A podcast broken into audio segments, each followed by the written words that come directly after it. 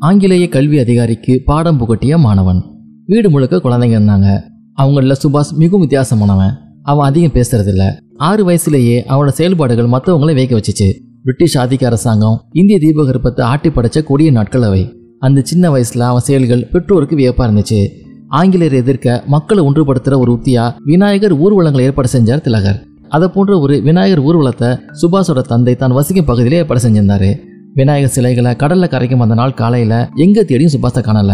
அவன் எங்க போனா? தனது குட்டி சகாக்களோட அவன் செஞ்ச வேலை என்ன அப்படிங்கிறத சில மணி நேரத்துக்கு பிறகு அறிஞ்ச சுபாஷோட தந்தையும் அந்த பகுதியில் இருந்த பெரியவங்களும் அசந்து போனாங்க. விநாயகர் ஊர்வலத்தின் போது மக்களை அடிச்சு உதைக்க திட்டமிட்டிருந்த கர்சன் பிரபுவோட காவலர்கள் இருந்த இடத்துக்கு யாருக்கும் தெரியாம நுழைஞ்சாங்க சுபாஷ் தலைமையிலான சிறுவர்கள். குதிரைகளை அவுத்து விட்டதோடு கையில கிடைச்ச லத்தி கம்பு துப்பாக்கி இதையும் தூக்கிட்டு வந்துட்டாங்க. ஊர்ல பெரிய மனிதரான சுபாஷோட அப்பா ஓரிரு நாட்கள் கழிச்சு அவற்றையெல்லாம் காவல் நிலையத்தை ஒப்படைச்சாரு. சுபாஷ் ஆரம்ப பள்ளியில் படிக்கிறப்ப அவரது பள்ளிக்கு வெள்ளைக்கார ஆய்வு அதிகாரி ஒருத்தர் வருகை புரிஞ்சாரு.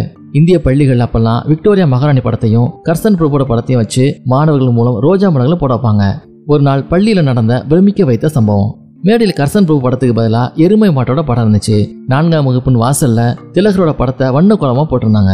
அந்த வகுப்புக்கு வந்த அதிகாரி கோலத்தை பார்த்து பயங்கர கோபமானாரு.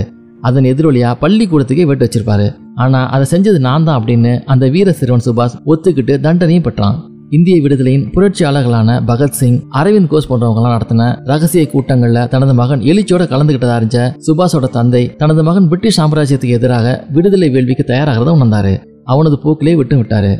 வீர சுதந்திரம் வாழ்க இன்குலாப் ஜிந்தாபாத் புரட்சி ஓங்குக அப்படின்னு பள்ளிக்கூட சிறுவர்கள் சில பேர் தங்களோட கூட்டத்துக்கு வெளியே முழங்கினதை பார்த்த அரவிந்த் கோஷுக்கு ரொம்ப மகிழ்ச்சி. பகத்சிங் சுகதேவ் போன்ற மாமனிதர்களின் எதிர்கால நம்பிக்கையாக விளங்கினா சுபாஷ். பிற்காலத்தில் பிரிட்டிஷாருக்கு எதிராக போராட இந்திய தேசிய ராணுவத்தை ஏற்படுத்தின அந்த சிறுவன் தான் நேதாஜி என்று அழைக்கப்படும் சுபாஷ் சந்திர போஸ்